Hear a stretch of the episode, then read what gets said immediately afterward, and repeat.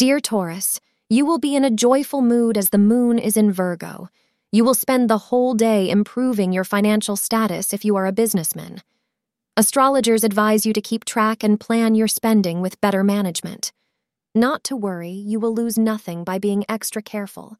It will improve your income and monetary gains. You will find methods to increase your financial prospects as the day ends. Wear yellow for the lucky color. The time between 10:30 a.m. to 12 o'clock noon is considered lucky. Today will be lucky for those who have been looking for a life partner. You may have had trouble until now finding a suitable match, even though you may have shared some interests. But today you are likely to actually find someone who meets both your success and personality criteria. If your parents have been looking for someone for you, they may just come to you with a very interesting choice. Thank you for being part of today's horoscope forecast.